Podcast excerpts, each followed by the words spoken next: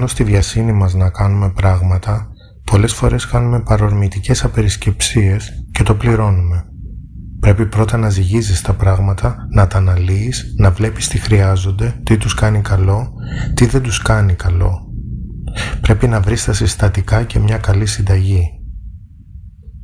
Όμως όταν έχουμε να κάνουμε με πολύ σοβαρές αποφάσεις και επιλογές τις οποίες δεσμευόμαστε για μεγάλο χρονικό διάστημα και με πολύ προσωπική εργασία, πράγμα που θα έχει σημαντικές συνέπειες στη ζωή μας, το πώς δεν αρκεί. Θα μας στοιχήσει ακριβά το να προσπεράσουμε το γιατί, όπως παρατηρεί και ο συγγραφέας και ο μιλητής παρακίνησης Σάιμον Σίνεκ. Λέει και αυτός, βρες το δικό σου γιατί, μέσα στο βιβλίο του. Θεωρεί ότι πριν ξεκινήσουμε οτιδήποτε, ένα καινούριο project, μια νέα δουλειά, μια σχέση, πρέπει να έχουμε ξεκαθαρίσει μέσα μας το λόγο που το κάνουμε.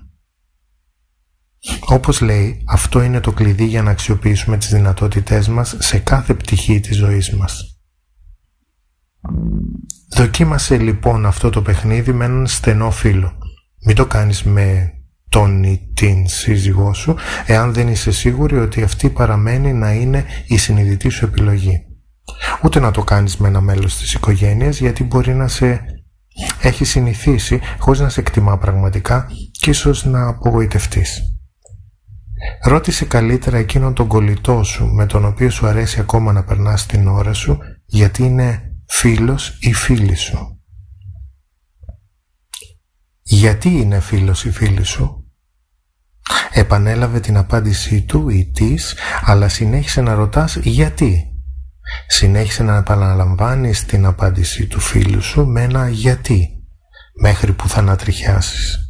Εκεί θα ξέρεις τι είναι αυτό που τελικά σε αγγίζει. Είναι το ίδιο το οποίο ο καλύτερος φίλος σου εκτιμά πραγματικά σε σένα. Όταν έχεις βρει το γιατί σου, έχεις συνειδητοποιήσει τις αυθεντικές σου αξίες. Έχεις το κοινό κριτήριο σε κάθε συναισθηματική σου ανταπόκριση, σε κάθε περίσταση της ζωής.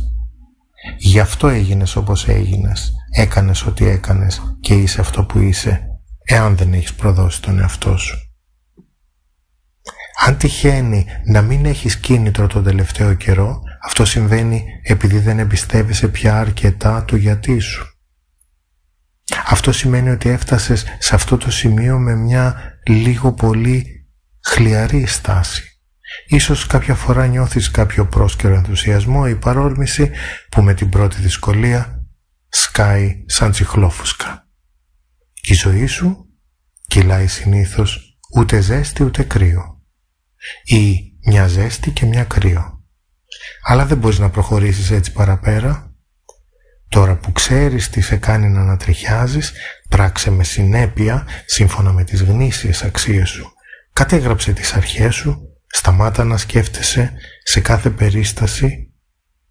Λες και κάθε νέα περίπτωση είναι μια διαφορετική περίπτωση. Δεν είναι. Εξοικονόμησε χρόνο και ενέργεια, προχώρησε με τα σχέδιά σου που βασίζονται στις αρχές σου. Μην παρασύρεσαι.